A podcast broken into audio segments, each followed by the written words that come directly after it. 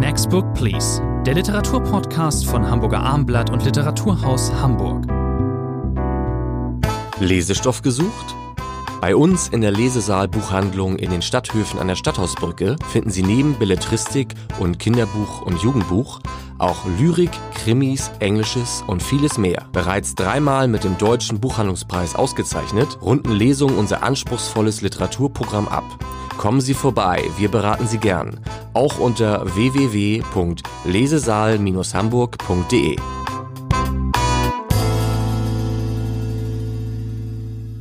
Der gemeinsame Literaturpodcast von Literaturhaus Hamburg und Hamburger Abendblatt Next Book Please. Eine neue Folge bei mir, Thomas André, ist Rainer Moritz. Wir sprechen heute über vier aktuelle Titel. Über Dirk Kurpjuweits Hamann erschienen im Penguin Verlag, über Ann Tylers Der Sinn des Ganzen bei Kein und Aber erschienen, über Graham Swifts Das Da sind wir, DTV und über Live Ranz Allegro Pastel erschienen im Kiepenheuer und Witsch Verlag. Wir starten mit Dirk Kurpjuweits Hamann.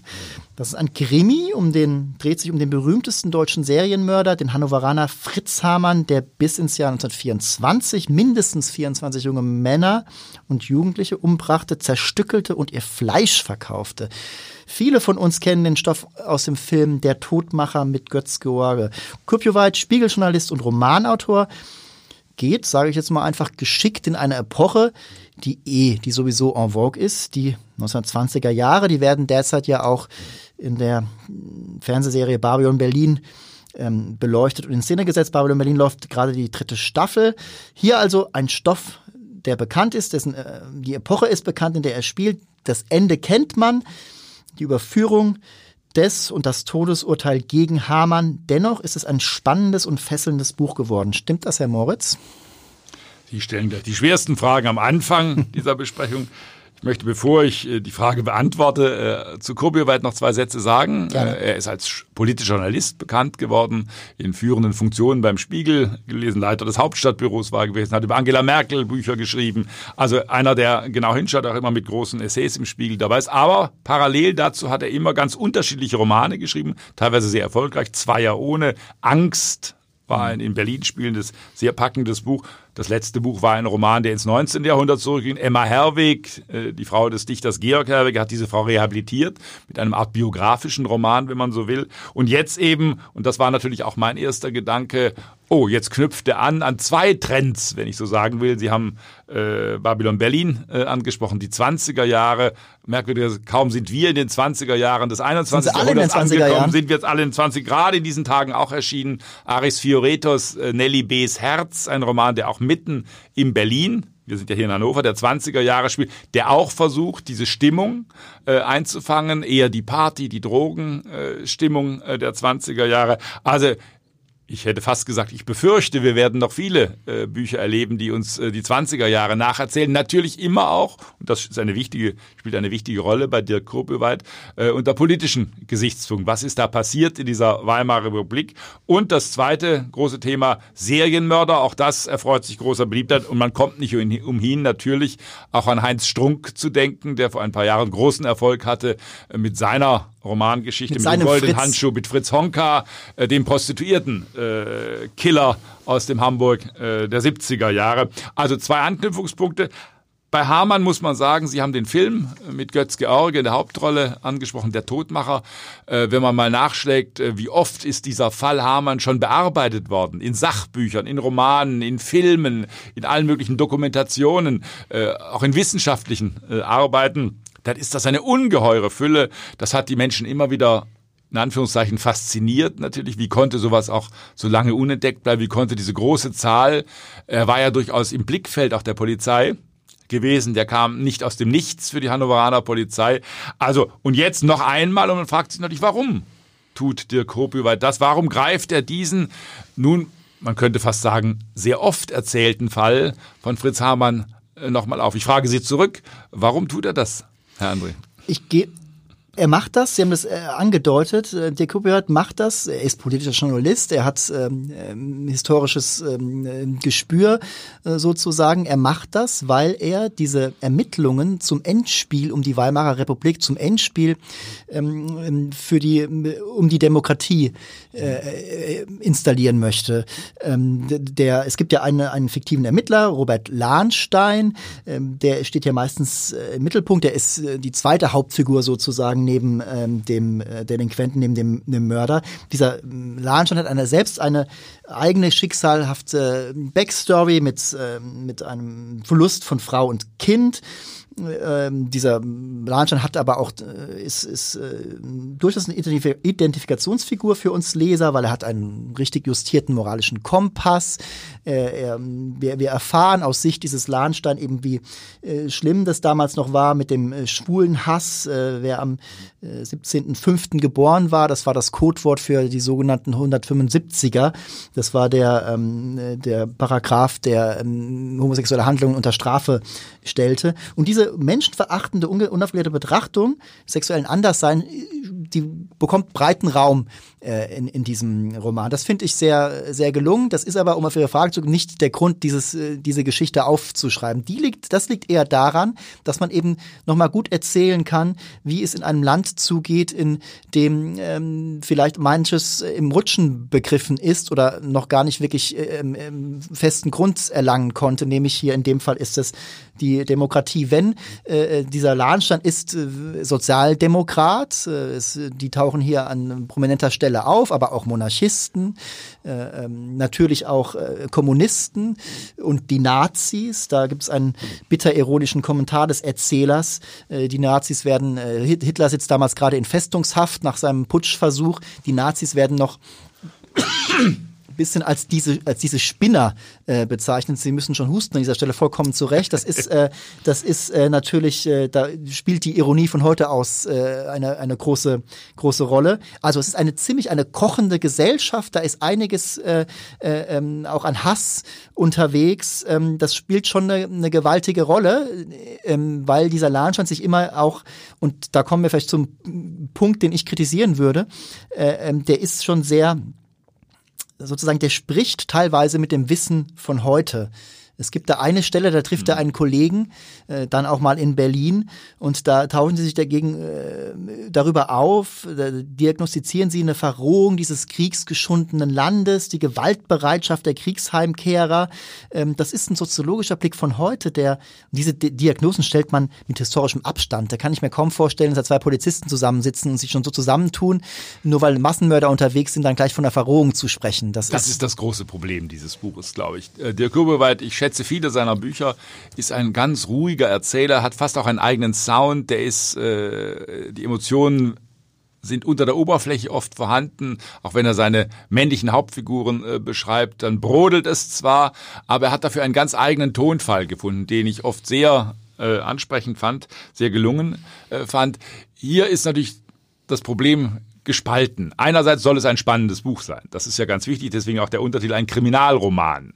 Das heißt, äh, Kurbelweit kann natürlich davon ausgehen, selbst wenn man die groben um Umrisse dieses Falles Hamann kennt, dass man natürlich heute, wenn man nicht den Wikipedia-Eintrag nachschlägt, man nicht sofort in jedes Detail weiß, wie viele Jungen hat er umgebracht, was hat er selber gemacht, war er äh, in einer Fleischerei tätig, was hat das mit diesem Menschenfleisch äh, auf sich, wo hat er die Knochen, er hat es in die Leine äh, in den Fluss äh, versenkt. Und äh, also solche Geschichten muss man nicht kennen. Daraus kann man, glaube ich, im Abstand ein spannendes Buch machen. Und das ist durchaus auch äh, gelungen in weiten Teilen, wie dieser Spannungsbuch, auch die Verzweiflung des Polizisten. Sitzt da jetzt wieder eine Mutter äh, ja. vor meinem Büro und erzählt mir wieder, äh, dass ihr es sind ja alles 15, 16, 17, 18-Jährige in der Mehrzahl gewesen, ist da wieder einer verschwunden. Was sagt die Öffentlichkeit äh, dazu? Also das ist durchaus gelungen, hier einen Spannungsbogen zu schaffen. Der Täter selber kommt ja auch äh, kursiv gedruckt äh, vor in diesem Buch. Also wir haben auch die Perspektive äh, von Fritz Hamann letztlich, die hier eingenommen wird. Aber man hat dann schon, Sie haben es letztlich äh, auch äh, ähnlich gesagt, wie ich es formulieren würde, man hat in gewisser Weise den Verdacht, äh, der Kubowet hat sich hier jetzt ein Szenario zurechtgelegt. Ich will erklären, was waren die Schwachpunkte der Weimarer Republik, anhand dieses Falls. Sie haben diesen Dialog äh, des Polizisten Lahnstein in Berlin erzählt.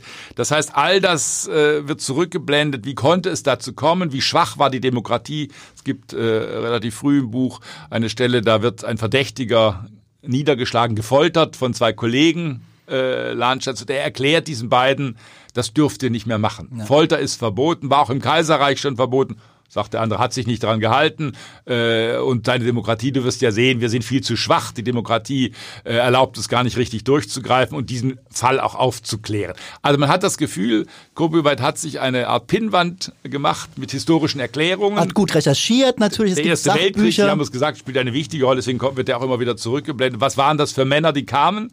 Was hat das, war das für eine Gesellschaft? Der Schandvertrag von Versailles äh, spielt natürlich eine Rolle. Also alle Stichwörter die einem selber einfallen würden, um sozusagen ein Psychogramm der Weimarer Republik und auch ein Psychogramm dieser schwachen äh, Demokratie äh, darzulegen, werden hier äh, bestückt. Und das ist dadurch doch durchaus schon ein wenig ein Geschichtsbuch.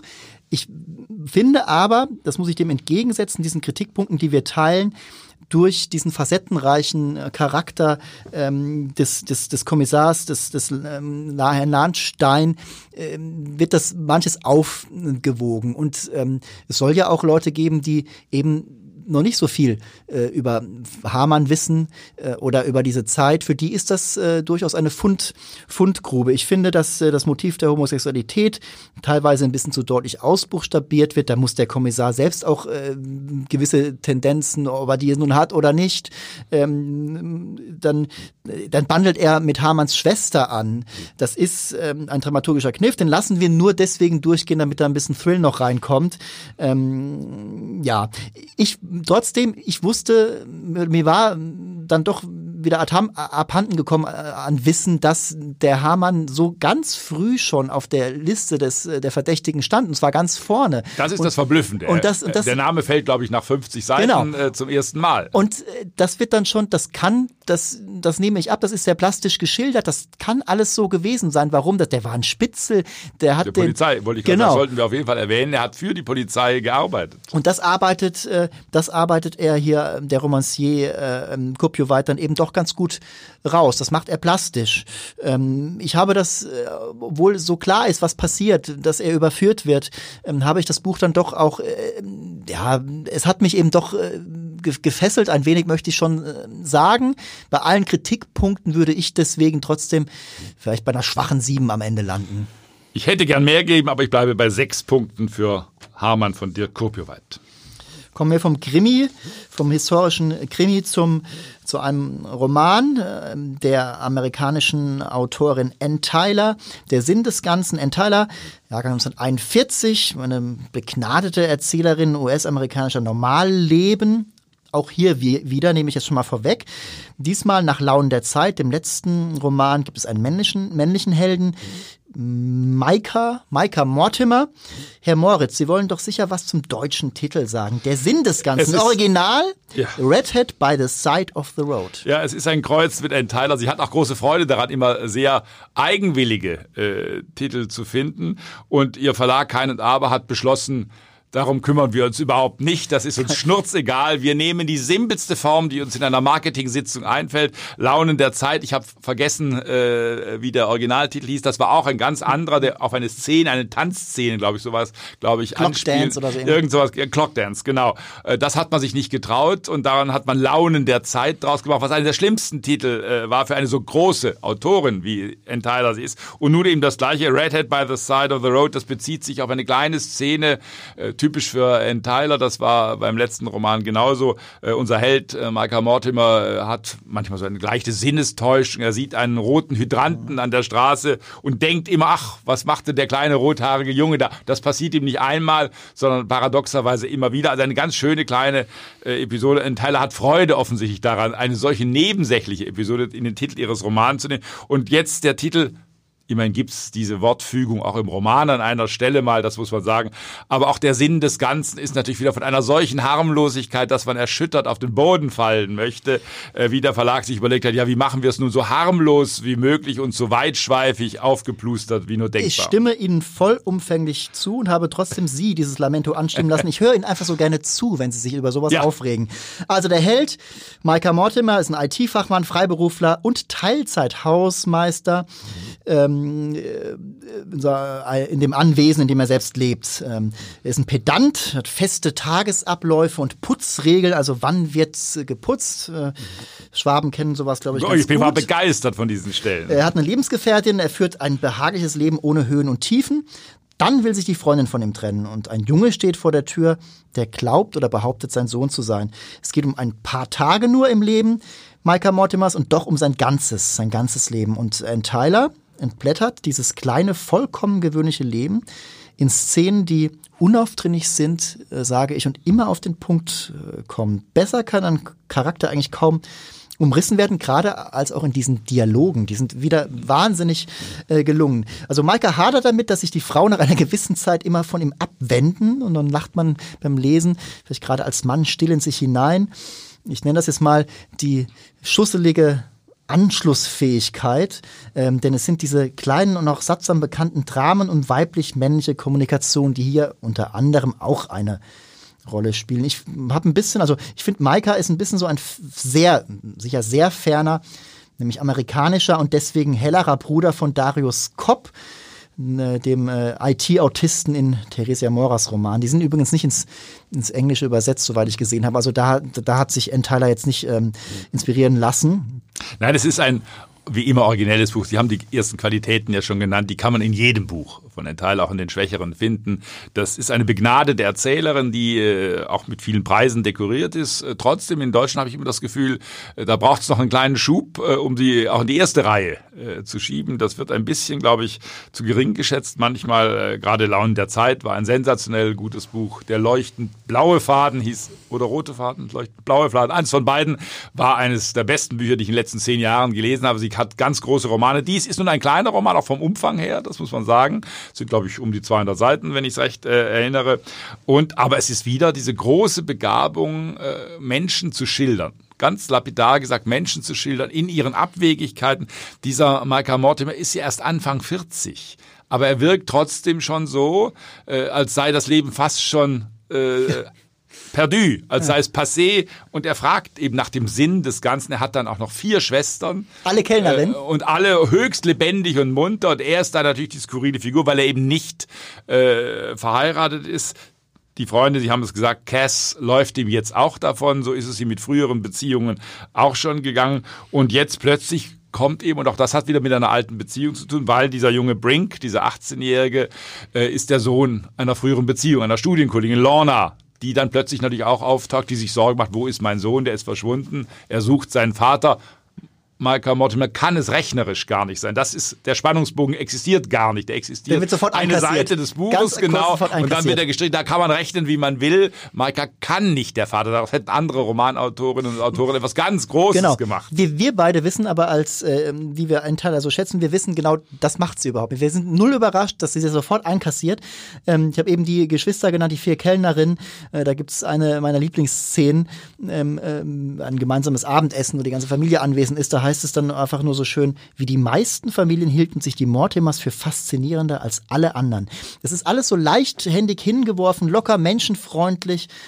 Und da gibt es diesen milden, den Figuren immer zugewandten Spott. Sie meint es einfach gut mit ihnen. Sie lässt immer Gnade walten und das finde ich äh, zwischendurch mal einfach so eine wahnsinnig befriedigende Lektüre. Und am Schluss hat man noch Hoffnung. Er, äh, er arbeitet als, Sie haben es gesagt, als freiberuflicher Computerfach. Die Leute rufen ihn an, dann muss er Hausbesuche machen, dann funktioniert der Drucker nicht, dann ist irgendwas wieder abgestürzt, dann sind die Menschen auch schlichtweg zu dämlich, um die Computergebrauchsanweisung ja. äh, zu lesen. Sehr schöne äh, Episoden im Detail. Und dann hat man die Hoffnung, Cass hat ihn verlassen, sie will auch nicht zurückkommen. Mhm. Er selber versucht das sogar mal, aber völlig äh, zwecklos. Und dann eine Kundin, die auch noch vermögend ist, die ein Haus geerbt hat. Eine junge. Und dann denkt man, ja, das genau. könnte jetzt eine Wendung sein. aber dann heißt es, glaube ich, sinngemäß der Schlusssatz dieses Kapitels, sie werden sich nie wiedersehen. Genau. Rosalie die, heißt sie, glaube ich, diese Frau.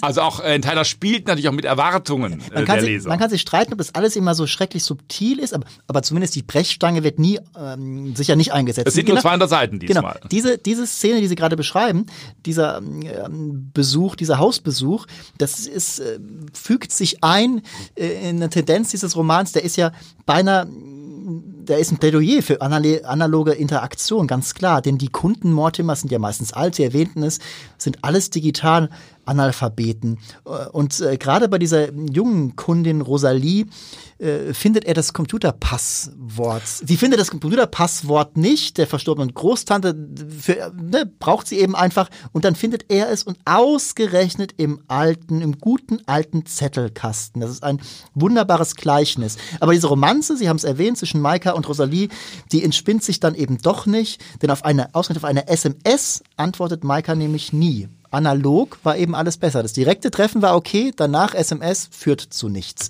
Ja, es hat viele solcher kleinen Geschichten, obwohl es wieder kein so umfangreicher Roman ist. Wir sollten eine Figur äh, nicht vergessen. Es ist ja kein Roman, das sollte man, äh, was die Konstruktion angeht, äh, der nur aus der Perspektive Maikas beschrieben. Es gibt einen Erzähler, der wacht über der Geschichte, der schaltet sich auch mal ein. Und ganz wichtig, das gehört zum Ordnungssinn, man könnte auch Ordnungsfanatismus sagen, dass er, wenn Maika ins Auto steigt, er ein unglaublich korrekter Autofahrer ist. Und Pedant. ein sehr korrekter Autofahrer. Und dann schaltet sich immer der Erzähler ein, der Verkehrsgott, der Ja. kommt 10 bis 20 Mal vor in diesem Buch, wäre sehr glücklich, weil er blinkt, also selbst wenn er die Ausfahrt aus seinem Grundstück verlässt, blinkt er. Das ist großartig. Ich blinke auch immer, wenn ich äh, hinausfahre. Selbstverständlich. Das Nichtblinken unserer Gesellschaft ist ein großes Problem. Das führt jetzt aber zu weit an diesem Roman. Also es gibt auch solche kleinen, charmanten Geschichten. Das kann Ann Tyler auch großartig. Deswegen bin ich, ich kann bei ihr gar nicht schlechter geben mit acht Punkten dabei. Es ist eine eher milde Krise, durch die die, die Maika gehen. Das ist eben kein Spiel um alles oder nichts. Es macht den Roman so reizvoll. Sein Satz, ich wohne im Souterrain, dem, dem er seiner früheren College-Liebe entgegenwirft, der sagt ja nun mal alles. Der macht deutlich, da ist dann doch die Ahnung, dass er aus seinem Leben eben doch nicht alles herausgeholt hat. Aber wer tut das schon? Ich bin auch ganz klar bei acht Punkten. Kommen wir zu einem anderen englischsprachigen Autor, zu Graham Swift, unserem Drittel, dritten Titel für heute. Ähm, der Roman heißt äh, Da sind wir. Ich sag's gleich am Anfang. Das ist ein schwieriger Fall. Das fängt schon, wo wir schon über Titel reden, beim maximal banalen und pseudoplakativen Titel an. Da sind wir. Auch im Eng, im Original. Here we are. Ähm, äh, ich schätze den Autor eigentlich, aber da fängt für mich die Misere schon an. Aber erzählen Sie doch erstmal, Herr, Herr Moritz. äh, Ja, also ich habe äh, eine große, große Grundsympathie für Ich diesen auch. Autor, Ich Jahrgang auch. 1949. Er ist berühmt und bekannt geworden, das war Mitte der 90er Jahre. Letzte Runde hieß dieser Roman. Da wurde, daraus ist ja dann später ein Trend geworden, wurde eine Urne Mhm. mit den Überbleibseln eines Freundes äh, durch die Lande gefahren. Äh, das, es gibt mittlerweile mindestens zehn Romane, die dieses Motiv, auch bei Theresia Mora Genau. äh, kam es später mal aufgegriffen haben. Dafür hat er den Booker Prize bekommen, ist sozusagen von da an äh, auch ein äh, in ganz Europa geachteter Autor geworden. Er hat sein vorletztes Buch war es, glaube ich, ein Festtag, äh, war für mich auch einer der ganz großen Starker Bücher, Titel. psychologisch unglaublich fein erzählt, eine heimliche Liebe zu einem Dienstmädchen. Wir sind auf einem englischen Landsitz. Und jetzt wieder so eine kleine, unscheinbare Geschichte, die perspektivisch sehr interessant verschoben äh, wird. Wir sind eigentlich, also erzählt wird sie aus dem Rückblick 2009, aber wenn Sie so wollen, die Kerngeschichte, wo alles übel, wenn man so sagt, das seinen Anfang nah- nahm, da sind wir 50 Jahre vorher dran, da sind wir im Jahr 1959. Wir sind in Brighton, das berühmte Seebad äh, in England, und wir haben drei Hauptfiguren, die dort wenige Sommermonate lang eine große Zeit erleben. Sie arbeiten in einer Varieté, dort für die Strandgäste, für die Kurgäste in Brighton. Jack Robbins, Confrancier, Entertainer, äh, alle sind so Ende 20 äh, zu diesem Zeitpunkt. Äh, dann gibt es Ronnie, der ist Zauberer, Magier. Und dann gibt es äh, Eve, Evie White, die dazukommt. Sie ist seine Assistentin, sie wird zersägt auf der Bühne, also sie ist zusammen für diese Show äh, elementar wichtig. Die drei, äh, wie gesagt, äh, Jack führt durch das Programm, aber ein Höhepunkt ist eben äh, der Zauberer und seine Assistentin. Die beiden werden ein Paar. Der Zauberer und seine Assistentin, aber es kommt ganz anders. Das ist äh, eine Geschichte von wenigen Monaten und wir erfahren dann, das wird am Anfang schon angedeutet, nichts wird so bleiben, wie es in diesem Sommer 1959 scheint. Nein, äh, es werden ganz andere Konstellationen auftreten, es werden ganz andere Ehen geschmiedet in diesem Buch, als man am Anfang denkt. Es geht also um eine ähm, klassische Ménage à trois. Sie haben sie eben eingeführt, ähm, aber auf der zweiten Erzählebene ähm, wird eben deutlich, dass, wie Sie sagten, es eben alles ganz anders war. Es ist erstmal so ein ähm, schmales Buch, ein großes Panorama. Ähm, das England der, der Kriegszeit schon äh, wird ähm, beleuchtet, nämlich ähm, das Interessante, die interessanteste Figur, sind wir uns, glaube ich, einig, ist ja Ronny. Der wird auch am, es werden alle drei werden umrissen, aber er eben am deutlichsten. Auch in ihrer Vorgeschichte sozusagen. Genau. Bei und ihm ist natürlich entscheidend, wie wird er Zauberer? Wie kommt es überhaupt? Genau. Dazu? Und das kommt eben so, kann man ja verraten, er wird äh, Kinderland verschickt sozusagen. Äh, ähm, er ist mehrfach, dann danach mehrfach verwaist. Äh, äh, sein Vater, eigentlicher Vater ist Seemann, er kommt dann auch im Krieg auf See zu Tode. Seine Frau, die, glaube ich, spanische äh, Vorfahren. Äh, Deswegen heißt der Pablo mit zweitem Namen, genau. unser Ronnie. Also seine Mutter, Ronnys äh, Mutter, bleibt in London und er kommt eben nach Oxfordshire Shire, ähm, und äh, zu einem ähm, Ehepaar, kinderloses Ehepaar und er ist äh, Magier, dieser zweite Vater, so kann man ihn nennen, wird aber im Fortgang der Handlung eben auch das Zeitliche segnen. England ähm, wird so als widerständige, widerstandsfähige Gemeinschaft äh, so en passant geschildert, die äh, zäh und stolz durch die Unbilden dieser Jahre geht. Es ja in Zeiten wie diesen äh, durchaus erbaulich, zumindest für, für englische äh, Leser. Ich krieg da schon einen leicht ähm, sardonischen Ton, denn ich habe es ja schon angesprochen. Ähm, ich hab, äh, bin bei dem ganzen Stoff eben nie wirklich, der hat mich nie wirklich gepackt und ich bin nie ähm, äh, dabei geblieben. Das liegt äh, daran, dass also diese Zeit, verschiedenen Zeitebenen, die sind teilweise relativ schroff aneinander gefügt. Das lasse ich aber noch durchgehen, das ist okay. Ähm, aber äh, das ist ein Roman, der scheint mir sehr mit Suggestion Emotion arbeiten äh, zu wollen. Also dem Ziel, eine Aussage suggestiv äh, zu vermitteln. Ich habe diese Aussage aber eigentlich nicht wirklich gefunden oder beziehungsweise war dieses suggestive Versuchen irgendwie äh, verfehlt. Hypnotisch verspricht der Einband. Für mich wirkt das alles wirklich sehr, sehr gewollt und auch nicht gekonnt. Ähm, was die Tiefe von Schicksalen angeht oder die Prägung und das Schlüsselerlebnishafte, das äh, Figuren ein Leben lang nicht loslässt. Da muss ich immer an Ian McEwan denken und zum Beispiel an sein glänzend geschriebenes Stück äh, Am Strand. All das finde ich hier nicht vor. Das ist für mich. Nein, Sie sind zu streng, Herr André. Ich glaube, Sie sind wirklich zu streng. Man muss den Roman, glaube ich, so lesen, äh, wie er vom Autor, glaube ich, konzipiert ist. Das muss einen nicht äh, unbedingt überzeugen. Ich bin auch nicht so überzeugt, wie es beim Festtag äh, war. Genau, es, äh, Sie sagen zumindest ein schwächerer Roman von äh, Ja, Swift, da würde ich Ihnen zustimmen. Aber es ist natürlich genau dieser plötzliche Kontrast. Wir springen plötzlich ins Jahr äh, ja. 2009, die erzählt und erfahren, äh, ja, 50 Jahre waren die anderen verheiratet. Genau. War nicht Ronnie das mit Eve verheiratet, sondern die beiden und Jack hat es zu einer großen Karriere als Schauspieler äh, gebracht. Er ist Commander of the British Empire Fernsehschauspieler äh, geworden. nur, genau. Fernsehschauspieler, genau. Und 50 Jahre sind die beiden verheiratet und man ist natürlich wie vor den Kopf geschlagen. Was ist da geschehen? Was hat es aus Menschen gemacht? Es wird nicht das mag einen stören, das kann ich durchaus nachvollziehen. Es wird nicht psychologisch durchdekliniert jetzt. Es gibt diese Schlüsselepisoden, die haben sehr viel, Sie haben es gesagt, mit dem Krieg äh, zu tun. Äh, Gerade bei Ronnie, äh, ein Papagei, äh, den er geschenkt bekommt von seinem Vater, der die Mutter dann verkauft an einen Tierhändler für viel Geld. Das ist so mit so kleinen Symbolen arbeitet Graham Swift. Das kann er äh, durchaus. Also ich habe durchaus diese Leichtigkeit, die ihn so auszeichnet, wiedergefunden. Auch nicht dieses überdrehte Psychologisieren. Aber es ist sozusagen etwas Gewöhnungsbedürfnis, wie er sozusagen diesen großen Bogen 50 Jahre später schlägt und man dann doch ja. etwas äh, hilflos manchmal nach den Verbindungslinien. Aber sucht. ganz ehrlich, lieber Herr Moritz, ich, die Ronny-Szenen sind, habe ich ja schon gesagt, die, die sind äh, gelungen. Diese Figur ist fein ausgearbeitet. Aber dieses Motiv, dieses Zauberermotiv oder äh, sagen wir eher die Illusion, die das Leben vielleicht darstellt, die Liebe, die Freundschaft, das Glück, wie auch immer, das so schnell verschwunden ist, das Glück, das ist mir alles viel zu billig und grundsätzlich und allgemein. Und dann bitte vor allem so ein Satz, wirklich, der wird, der wird wirklich expressis verbis gesagt von einer der Figuren. Schauspielen, Fragezeichen, das machen wir doch alle die ganze Zeit. Meine Güte. Wir beide sind jetzt auch hier auf der Bühne gewissermaßen in diesem Podcast. Wir tun ja auch nichts anderes. Also ich tue, ich muss schweren Herzens auch nur eine Sechs geben. Das fällt mir bei Graham Swift ein bisschen schwer, äh, weil ich ihn, wie gesagt, sehr schätze. Aber das ist für mich auch nicht einer seiner stärksten Romane. Mich kriegt das Werk wirklich nie, deswegen bin ich auch ganz hart. Ich bin auch Swift-Anhänger, aber ich bin sogar wirklich nur bei drei Punkten. Irgendwas hat mich in diesem Buch sehr, sehr geärgert. Das, so. mu das muss mit Ihrer persönlichen Geschichte na, zu na, na, na, Das können wir jetzt aber hier nicht persönliche Geschichte, bereden. Genau, persönliche Geschichten außen vor oder vielleicht, naja, Live Rand, Allegro Pastel, unser letzter Titel für heute. Ähm, Live Rand, ähm, Jahrgang 83, Frankfurter und natürlich Wahlberliner.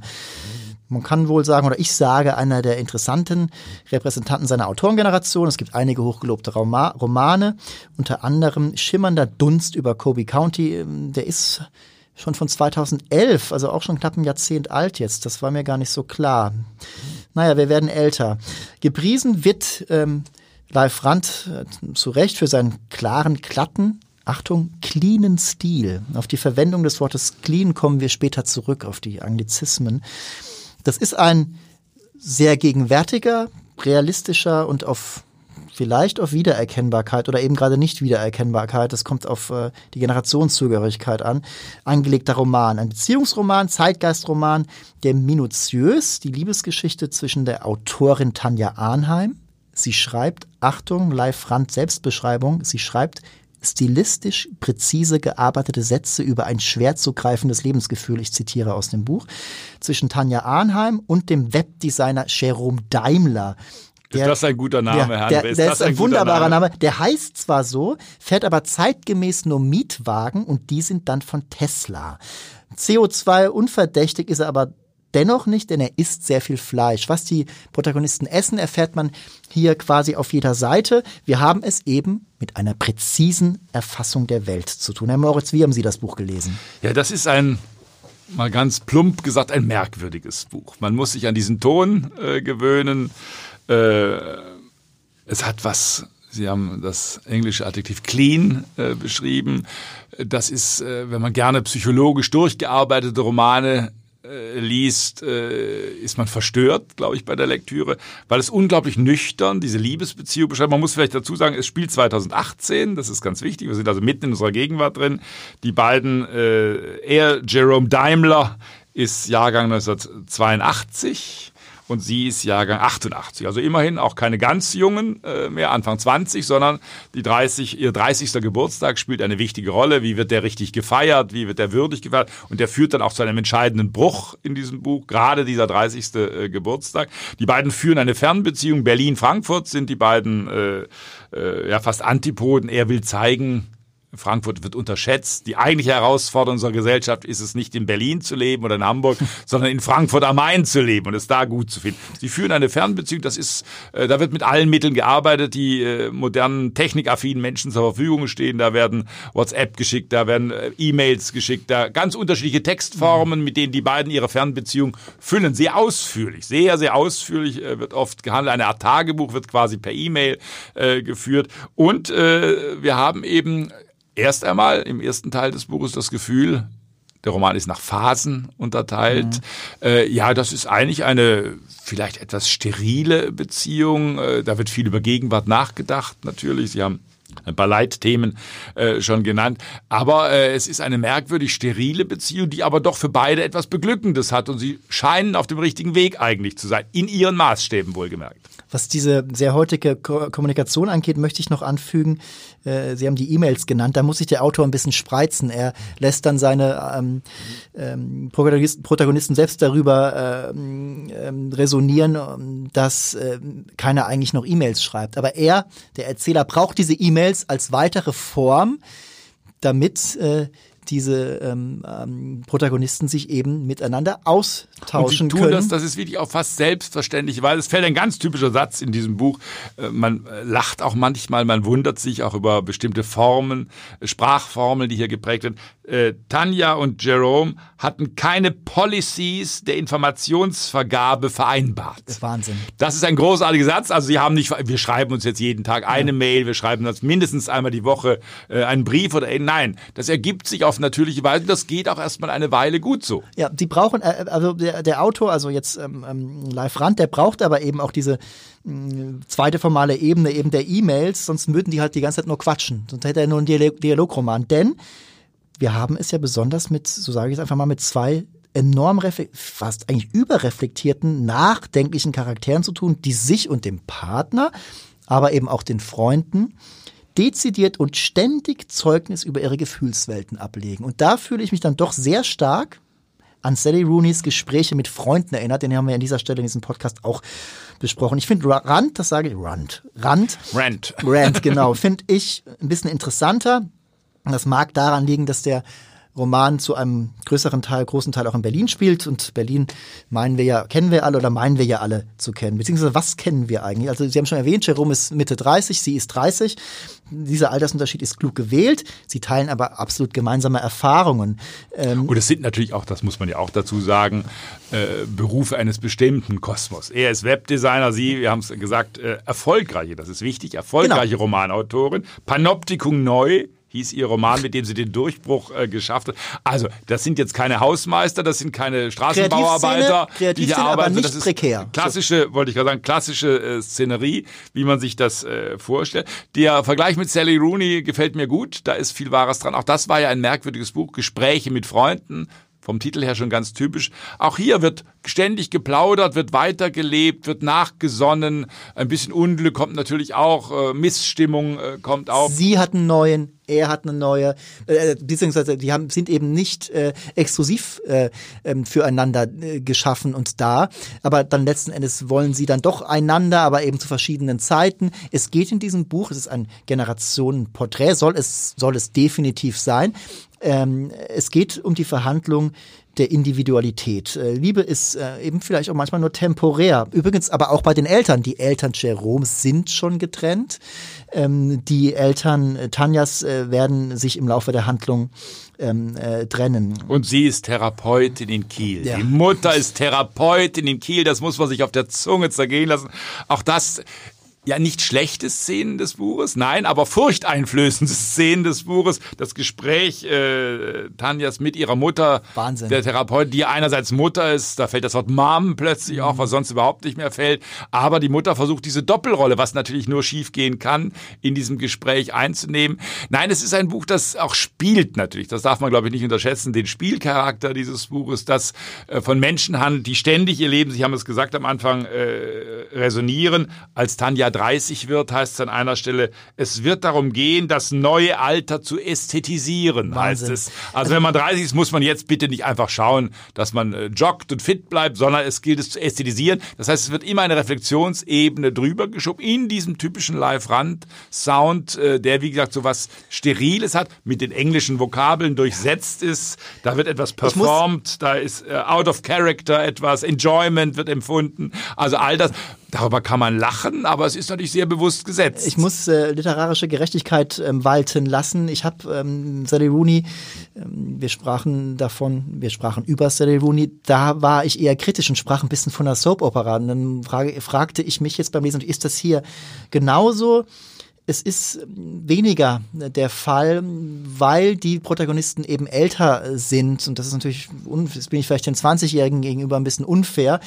Hier ist es aber trotzdem so, ich setze mich natürlich auch ein bisschen in Bezug zu dem, was ich dort lese. Ich bin älter, etwas älter, kenne die Welt nur noch ansatzweise. Deswegen habe ich, es wird ja viel, es geht viel um, äh, um Clubbesuche, es Drogen geht Drogenerfahrungen und geht, spielen eine sehr wichtige äh, Rolle.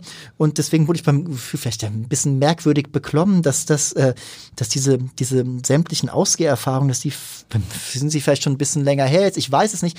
Das ist trotz, das, das schadet einem nicht, wenn man diesen Roman liest. Man, man, aber ich würde behaupten, dass sich jeder Leser, jeder Leserin dieses, jede Leserin dieses Romans sich vielleicht auch zu diesem Roman in Bezug setzt, weil man genau derselben Generation angehört oder eben nicht. Und wenn man dann vergleicht, wie war das bei uns, wie auch immer.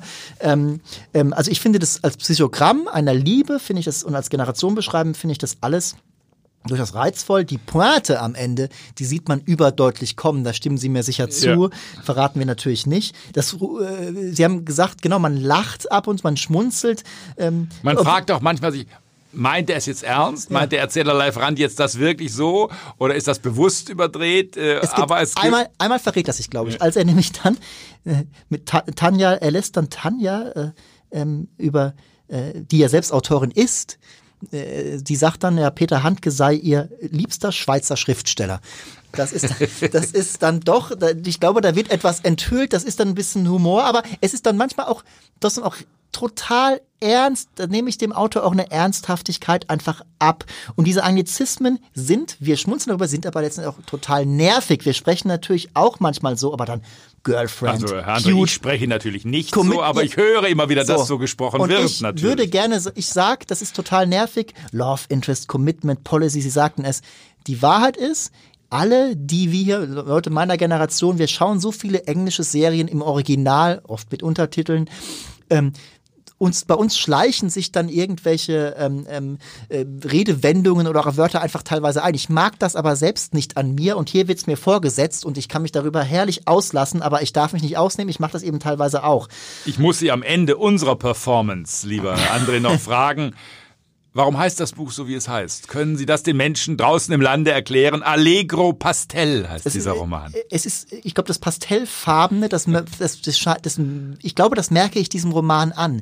Er soll etwas am Ende Freundliches haben. Ähm, äh, Jerome zum Beispiel, zu diesem, dessen Lebenskonzept gehört die Meditation fest äh, dazu. Und ich stelle mir das vor, dass er in so einem Raum sitzt, der total äh, Licht durchflutet ist und, äh, und wenn er dann nach, nach der Meditation rausgeht und dann geht er joggen, er macht sehr viel Sport und vielleicht hat er auch sein iPhone dabei und nimmt dann äh, Fotos auf von irgendwas und das unterlegt er alles Pastellfarben. Das ist sein Lebensgefühl. Übrigens ist Jerome, um nochmal auf die Anglizismen zurückzukommen, um ihn auf den Punkt zu bringen, wenn er eine lebensverändernde Entscheidung treffen muss, dann erstellt er eine PowerPoint-Präsentation und wägt für und wieder ab. Besser geht's. Also Früher habe ich einen Pro- und Kontra-Zettel gemacht. Ja. Äh, das ist, war die andere Zeit. Aber man kann eben auch mit modernen Hilfsmitteln über sein eigenes Leben verfügen. Ich gebe überraschenderweise der deutschen Sally Rooney Live-Rand acht Punkte. Ich bin auch bei acht Punkten. Da sind wir uns einig beim letzten Autor in dieser Ausgabe. Rainer Moritz und ich verabschieden uns und äh, danken Ihnen, liebe Zuhörerinnen und Zuhörer, für Ihre Aufmerksamkeit und freuen uns äh, auf die nächste Folge. Next Book, please.